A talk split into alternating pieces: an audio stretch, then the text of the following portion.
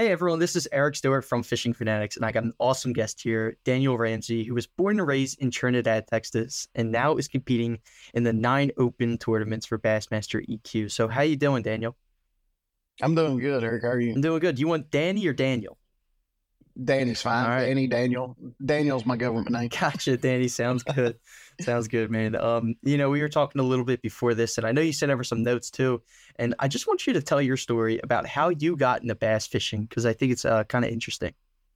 Well, I'll tell you, my dad, my dad started me out when I was really young. Uh, probably three, four years old. Now, I started bass fishing even more because it was, you know, anything that would bite as a kid. You take a kid fishing, you try to catch anything. By six years old, I was throwing a bait caster. And at six years old, I caught my first fish on a soft plastic. And from that day forward, I can take you back to the exact spot. The tree rotted away, but there was a tree lay down in the lake here at Cedar Creek. And I could take you back to the exact spot where I threw up there and caught my first soft, soft plastic fish, uh, black bass on Cedar Creek.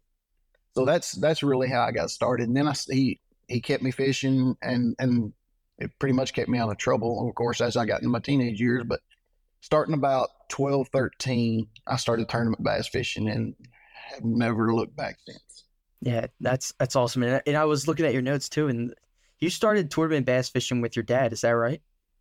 Yes, sir. That's got it. Yeah, there was a little a big bass tournament here on, up here uh, that they run every year, and he'd take me to it, sign me up as a youth, and we would start fishing. We started fishing doing that. That's how I got my first start. That's got to be awesome because I, I fish a lot with my dad too. We still go out and like we don't fish any bass tournaments because honestly neither of us are good enough. But um and we like like fishing for fun. But it's got to be cool that your dad and you kind of had that same shared experience of getting started in the bass um fishing tournament like competitively, and then now you're at the EQ, you're at the opens fishing for Bassmaster. It's got to feel pretty cool.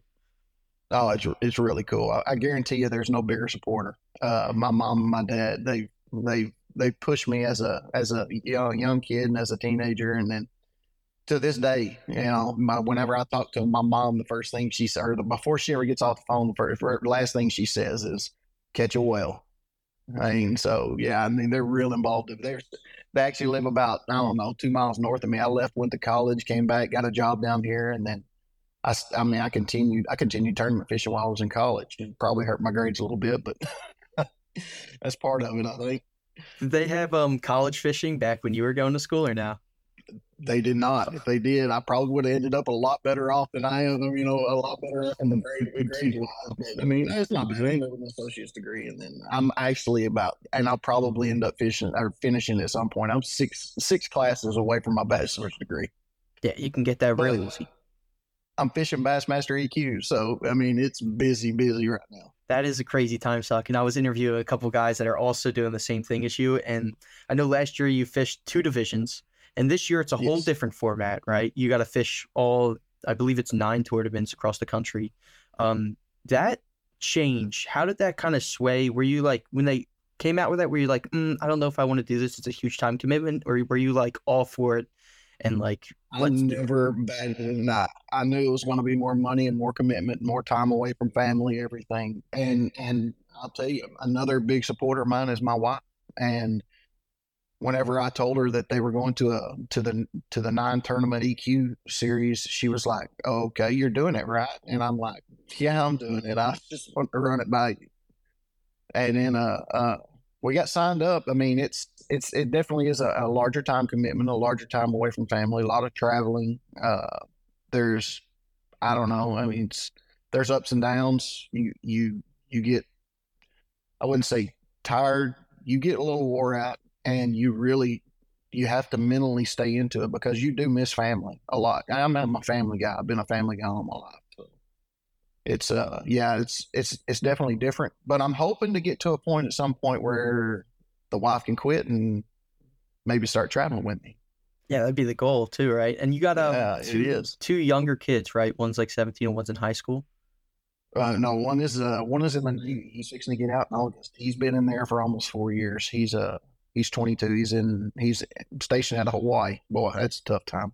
But yeah, I mean, he was he was a submariner. He was a crypto tech. I'm like I've never known what he's ever done. But then the other one is uh, 17. he's a now a senior after you know graduation was two nights ago. So the seniors moved out. He moved up into the senior position. He's a he's already signed a late entry into the Marine Corps. Gotcha. Awesome. And so he's he's been going to workouts already with with Marines and Tyler here. Getting in shape. Oh, he's already in shape. He he probably can't outrun me in the short distance. He probably can't outrun me long distance. Yeah, he'll blow me away. You got him in a sprint, you think? Yeah, I got him. I got him in a sprint. I promise you. I love it. I love it. So, uh, Danny, we were talking before this too, and I kind of hinted at the um desk on your wall, which we'll get to in a little bit in the story behind that. But um, okay. first, let's let's talk about Texas fishing because being from Pennsylvania and Philadelphia area, it's one of those spots in Texas in general where it's like if you go down there, you're going to catch a big bass, whether it be Lake Fork oh, or yeah. your home lake. Tell me a little bit about the fishing down there in the bodies of water down there, but then also the community too that's around there. Well, it's I live in small town Texas, small town USA. Let's put it that way. I mean, we're we're a six man town, so it's definitely small man, a small, a small six man football. Let me rephrase this: six man football. So it's definitely small town. But man, I'm I'm right stacked right in the middle of a lot of lakes in East Texas. I told you which ones. I mean, there was there's Fork, Richland, Palestine, Cedar Creek, uh, Fairfield, which is actually I think closing, but uh, there is every type of fishing that you could want down here. You can fish grass, you can fish Cedar Creek's nothing but docks and brush piles that people have put out, you know, some tires here and there, and then Richland's a bunch of timber, sports, timber, t- used to be grass. But there is a ton of different ways to learn to fish in this area, which has helped me, I think, along the way. Now I've got to I'm I'm having to learn some new techniques uh, that on the on the on the EQ trail to try to try to to brush up on those to get a little better at. But it's taught me a, a ton of different ways to be able to fish and and be a will be a more well rounded angler. Uh, community wise, man, I've got I've got the support of my my whole town. I mean, everybody. I think almost everybody follows me on on my on my Facebook, and now you know I was telling you Instagram and YouTube's up and coming, but uh, yeah, on my Facebook stuff, they're they're following me and and pushing me and and all of that support. You wouldn't. It, it's it's it's crazy the support I get around here, and and granted, I'm not doing great in the EQs yet, uh, but I feel I'm learning more, gaining more knowledge. Uh, learning more how to break lakes down, and I'm inching my way up a little bit closer. I mean, I was nine ounces from a check Wheeler, so I was like, golly, why couldn't have done it? But it's just wasn't the time yet. And Wheeler was a crazy tournament. I mean, I've talked to a few guys on here about that, and you know, Luke Palmer in past episodes who won it, and it's that that whole tournament was nuts. The amount of fish that you guys were catching out there, and like the weather too that was going on. Um, that experience, what what was that tournament like? That was uh everybody hears about the Decatur flats. And uh man, I spent two days on those flats practicing and had like one fish. Had a couple more bites, but one fish. At that point, I was done. I mean, I marked a lot of stuff that should have had fish. Now I know I was probably throwing the wrong thing. I went up the river, tried that, caught a bunch of rats, went down down the lake, down past the nuclear power plant, and started hammering some fish. Caught a five in practice. Caught a five largemouth, four and a half smallmouth. Uh, found a couple of spots that I knew that I could catch some good fish on, and stuck with that. Especially on Thursday. Thursday, I ended up, you know, was, I, I had thirteen oh nine and thirteen ten both days, so uh, I upgraded one ounce the next day. It felt better, but it, it is what it is. I went down and caught my limit. I was by myself, no co-angler on Thursday, and got that done. Uh, had thirteen oh nine. Pretty much throwing shaky head, wacky rig, uh, and uh, Neko rig.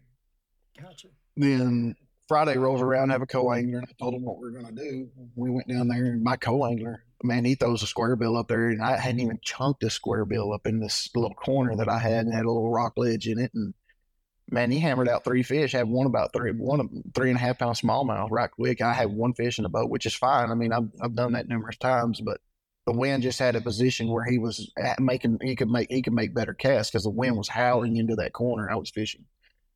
I ended up catching another one there and then moved on to another spot that I'd found. And this was eight thirty. Sun was already up, and I started chunking a buzz bait, and I chunked a buzz bait across some grass, and a four and a half nailed it.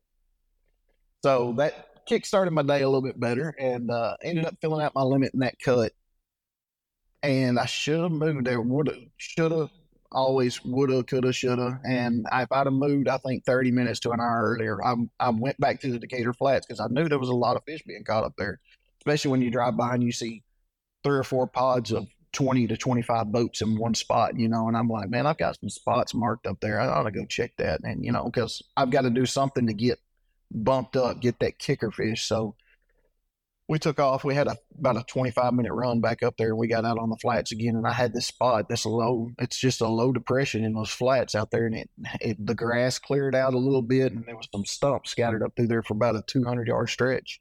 I started hitting those stumps, throwing a a, a wobble head with a black and blue sticko on it, a Bass Pro Shop sticko, and every stump I threw to, I was getting a hit. Cold three times, ended up getting 13 10 and ended up in 45th place on this last turn on, this, on, on Wheeler there. So, all right. And then, I, you know, one thing I was always wondering about, I've never really looked into it, but um, the co anglers, do they just get like assigned to you? Or um, do you get to kind of pick and choose, being like, I want to fish with this guy or? No, we, we can't pick and choose. So we all sign up on registration on uh, Wednesday. Uh, usually Wednesday, unless it's a Wednesday, Thursday, Friday tournament. We have already had one of those this year, but I think that's I think that may have been the last one. Uh, we all sign up, and then Bass takes the co anglers and randomly draws them for anglers all the way down from you know top to bottom. Now there was only half the amount of co anglers as there were anglers, so half the field on Thursday did not have a co angler. Same on Friday. So what happens is usually is they they're scattered out like every other angler, and then the next day they just move them down one spot, which goes to a, a somebody that didn't have a co-angler. So it moves them all down one spot, puts them into a, a, into another boat with another with another boat. Gotcha. So it's just pretty much you know it's Bass that takes care of all that, and they just send us texts and stuff letting us know you know contact information of the of the co-angler we'll have or whether we don't have one that day. Business owners and marketing professionals in the Philly area Bad Rhino takes the overwhelm out of digital marketing. With tailored digital marketing services, from social media management to SEO and PPC advertising, our expert team navigates the complexities of the digital ad space for your business. Let Bad Rhino lead you to success. Visit badrhinoinc.com and let's take your business to new heights. Bad Rhino, we do digital marketing so you don't have to. Have you ever been in a tournament where like your co-angler's kind of crushing it? And you were like, uh, you know what, you, you, can you can go ahead first, uh, see what you can do, see what you can pull out of this spot real quick, or nah.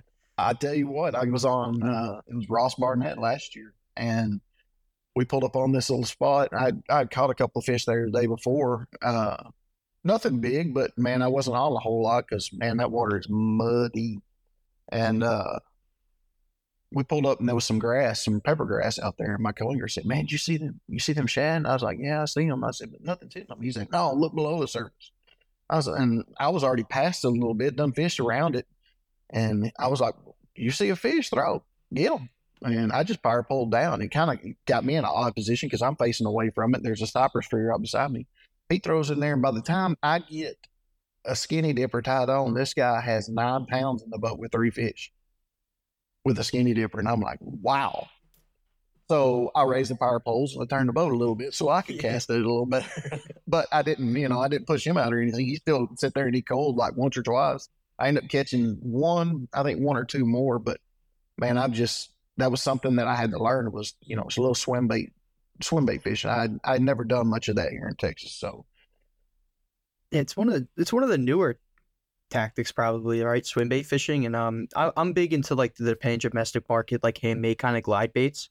Um oh yeah. but yeah i know you guys probably got a ton of that that's something i'm trying that's something i'm trying to learn is the glide the glide bait stuff. I've been starting to catch some here you know lake athens a little small lake down the road from me and, and i can i can get out there and catch it. I just got to be able to transitioned to larger lakes. This was a, this is a, definitely a lot smaller lake, but yeah, the the swim bait thing it hasn't probably in the last ten years it's really taken off. Yeah, it's kind of nuts. I um I'm a part of all those Facebook groups like Swimbait Universe, Swimbait Underground, and it's pretty cool to see with fish people catch on these like giant baits. You would never think, but it's pretty cool. The, uh, yeah, you get 12, 12 inch big old big old swim baits, and you'll catch a twelve inch fish sometimes on, which is crazy. I've done it at the local river, just like a, a bait that I was like, honestly, I'm fishing for muskie probably, but like just tossing it in there, and then like a it's probably like a 12 inch smallmouth comes up and bites it. And I'm like, what? That doesn't even make sense. Like, why would that fish even? Not at all. They're just really aggressive. They are, man. They are. So, all right, let's talk about that fish on the wall that you have there. And I believe it is a shared lunker. Now, you caught this fish one time and it weighed 12 pounds, six, five ounces. 12.65. 12.65. Yep. And then you caught it a year and five days later and it weighed 13 pounds, seven, uh, seven ounces. So yeah, it was thirteen oh seven. Thirteen oh seven. Right at with thirteen pounds, one almost one ounce, I think. Gotcha. If you calculate it out, it's like one ounce. Yeah. So that shared lunker. Tell me about that story because that's kind of nuts to catch the same fish. Um, it is. Uh, I was fishing media individual in 2020, and uh, I pulled up to this dock. This dock's got about 16, 17 foot off the end of it. It's got some brush, and I chunked my shaky head that I make up under there and was working it back out and got a hit, set the hook, and I started fighting. I knew this fish was big, and she never jumped, so I didn't know exactly how big. And fought her, got her up there. At one point, I was thinking it was a catfish because she wasn't jumping, but got her up to the top, netted her, and I'm like, oh my gosh. So I called the tournament director. I'm like, hey, uh, you mind if I come weigh this thing? I don't want to keep it in the live well all day. It's a big fish. He's like, yeah, come on. So I took off up there and I weighed her and she ended up weighing 1265. Well, right then, right there, I've already got one fish for the day. I've got four more to go. So I release her and release her four and a half miles away from where I had caught her. Went back, finished out my limit, 28 pound sack for the day. Fast forward, and I won the tournament. Uh, fast forward one year, five days later in 2021, and I go back in the same tournament on the same dock, the same dock stall, same dock poles I caught her off of the first time. And I flip a mark pack jig in there, working it out, got a hit, set the hook, and knew I had a good fish again. Never in my dreams would I have dreamed that I have had this same fish on. Fought her to the top. She never jumped. Netted her, put her in the live well, sitting there thinking to myself, there's no way this is happening and uh, I called the tournament director again. He and the first thing I said, I was like, "Hey, I need to come weigh this fish." He said, "You serious again?" I'm like, "Yeah, again." So I went up there and we weighed her, and she weighed thirteen oh seven, and which qualifies for uh, legacy lunker, uh, legacy ShareLunker here at Texas Parks and Wildlife, the fishery center here in Athens, where the ShareLunker program runs out of. And we called them up. We took pictures right quick, put her in the vat of water, you know, tried to take care of her until the ShareLunker truck got there. When they got there, of course, they took the picture. The picture you see me there standing in front of the I sent you that's in front of the ShareLunker truck. And they took her off. Well, while we're sitting there taking care of the fish before they get there, me and the tournament director are looking at the pictures and we're like, "Well, we held you held her the same way, and it's odd she come off the same dock." So we got to compare pictures, and the pictures match exactly. And when I say that, lateral lines match, there's a dark scale behind about mid mid mid lower body bolt just below the lateral line that matches. There's a sore above her side fin that matches. Uh, the tail mark, you know, that can match on a couple of different fish, but tail mark was pretty close to matching. But they took her off I ended up weighing 28 more pounds again that year, winning the tournament again. Well, an outdoor rider out of Nacogdoches called me and wanted the interview about it. So I gave him an interview and he sent the pictures to a biologist buddy of his. And the biologist looked at it and he's like, yeah, that's the same fish. He said, Parks and Wildlife won't say 100% same fish because they don't have the DNA evidence. But that's 100% in my mind the same fish because of the markings. And she went four and a half miles back and I caught her two two years in a row, which was crazy. That's insane, dude. bass are it's it's insane that like I I can't even wrap my head around that you did that. You caught that same fish twice um in the span of a year and five days. Like that's insane. It is. It's it's bass, I guess there's studies that go either way. Say they stay in an area, release them, or they go back to where they were. Well, I know they'll travel four and a half miles back to their home spot. This one did anyways. They're very instinctive. They I don't know if they've got certain sounds that they can key in on because sound travels better underwater, you know. So I don't know if there's certain sounds they can key in on and make it back to it, or if they just roam randomly until they find it. I, I don't know. I, I've never gotten in that, that deep of a study, but for her to make it back a year and five days later, me catch her was astronomical odds, is what I would say. Yeah, man, definitely. The um, I remember watching a YouTube video a while back where it's like, I feel like they were like the bigger fish always find home they always go to like where they're comfortable at. So it's interesting to see like this is a real example of like that fish is just like five miles away, no idea where it is, and it just goes home. One quick side note on this is that uh, there's actually a, a a badge hanging on the tail of that fish. They give us free plastic replicas. So if we donate the fish to, to ShareLunker, they take the eggs, they, they put them with a female or with a male, they drop their eggs, the male fertilizes it, then they take and they let us release the fish. And I've got pictures of that I can send you as well. But I, re- I released the fish back in front of the dock. Uh, back in June, uh, let's see, of 20, was it 2021 still? Yeah. So the classic was in at Ray Roberts and it was out of Fort Worth.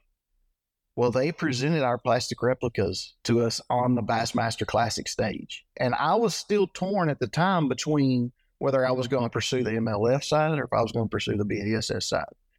Well, first thing I did was I went and talked to Gerald Swindle, and he had already pretty much convinced me. But then, whenever I stepped out on that stage to receive my plastic replica, I was sold. I knew where I needed to be. Yeah, it's like unreal feeling. I remember Jeff Gussie, we had him on here, and like just seeing him walk across that stage, I was like, oh, that's pretty sweet. It's got to be a different feeling than like any other. I guarantee it. I I, I want to be up there for a different reason. Granted, I got to go up there for this reason, but it was it was phenomenal just for this reason. I can only imagine what he felt like up in up in Tennessee whenever whenever he claimed the classic this year. It's got to be insane. And another point I wanted to hit on too. So, live down in Texas, fishing tournaments down in Texas. Now you're traveling around to all these different places. I know St. Lawrence River is coming up on your schedule too. Um, I'm gonna be up there for a little family trip too, so hopefully I catch a couple fish up there.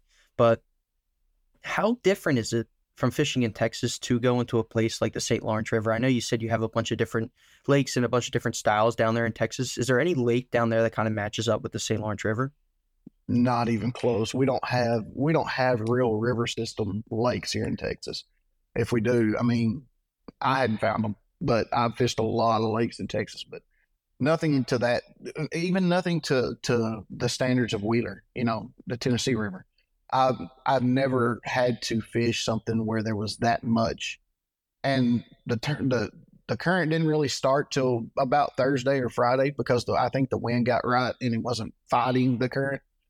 Uh, I was up the river a couple of days practicing, and that current was pushing down pretty hard. So, uh, but it wasn't making it, it wasn't transitioning out into the lake real well. So, but Thursday, Friday, it started to. Now, St. Lawrence, I'm assuming we can probably double that, maybe triple it on the current amount. I've never done any kind of fishing like that. Uh, I've got, I've got to get up there, spend my time on the water. And I understand how the current works and understand where the fish are going to sit up. I, I really just going to have to go spend the time, find the bait, find find the right, just some of the right spots to be able to put some fish in the boat and I mean it's not anything that you know some people get let it get in their get it get in their head. I'm not gonna let it get in my head. I'm, I want I want to get up there and catch the fish, so I'm gonna put even more time into it just to make sure I do. Absolutely, and I I know I talked to a couple of people, and the research that they do before the tournament actually lasts a lot longer than I thought. So, how much research are you doing on a lake like that? I know you got one open in between, um, and then you got the St. Lawrence River, but like leading up yeah. to a tournament like that, man, what what kind of research you pulling? Man, every evening, if I'm not fishing a, a local derby or something like that here close, or on the weekend, if I've got extra time, it's sitting in my recliner watching YouTube or or on Google Maps and Google Earth Pro and just I don't put too much merit into fishing reports and things like that because you never know if it's the right thing or not. Videos are kind of hard to hide things. So yeah, you spend some time, and mainly it's not. I don't do it to locate where anybody was fishing. I do it more the the fact of lo- to try to figure out what lures, styles. They give you bits and pieces of information of where the bass were set up compared to rocks, boulders, stumps, docks, whatever you're fishing at the time, sandbars, shell, shell beds, just things like that to try to pick up on to, to kind of even break it down some into seasons to know about where they're going to be. And from that, I mean, it's it's pretty much all your extra time is is spent researching just to just to try to get a little bit of a leg up and learn more because I am at a little bit of a deficit not knowing much about you know river system lakes. Yeah, absolutely. And I can only imagine the amount of notes you have and the amount of time you spend on Google Earth. It's a lot of notebooks. Yeah. absolutely. Cool, Danny. Um, let's wrap this up here. I always like asking people the um, what's your PB largemouth and uh, PB smallmouth? I assume the largemouth is the 13 pounder you caught, but I'm not sure. It Texas. Is, it is. My personal best largemouth is 13, 1307, and I caught in Lake Palestine just down the road. My personal best smallmouth was a little over four and a half pounds, and I caught her out of uh, Cherokee last year during the open, during practice, of course, not during the tournament. Huh. So yeah, it's a little over four and a half, and I'm hoping to break that by at least a pound, maybe a pound and a half come July.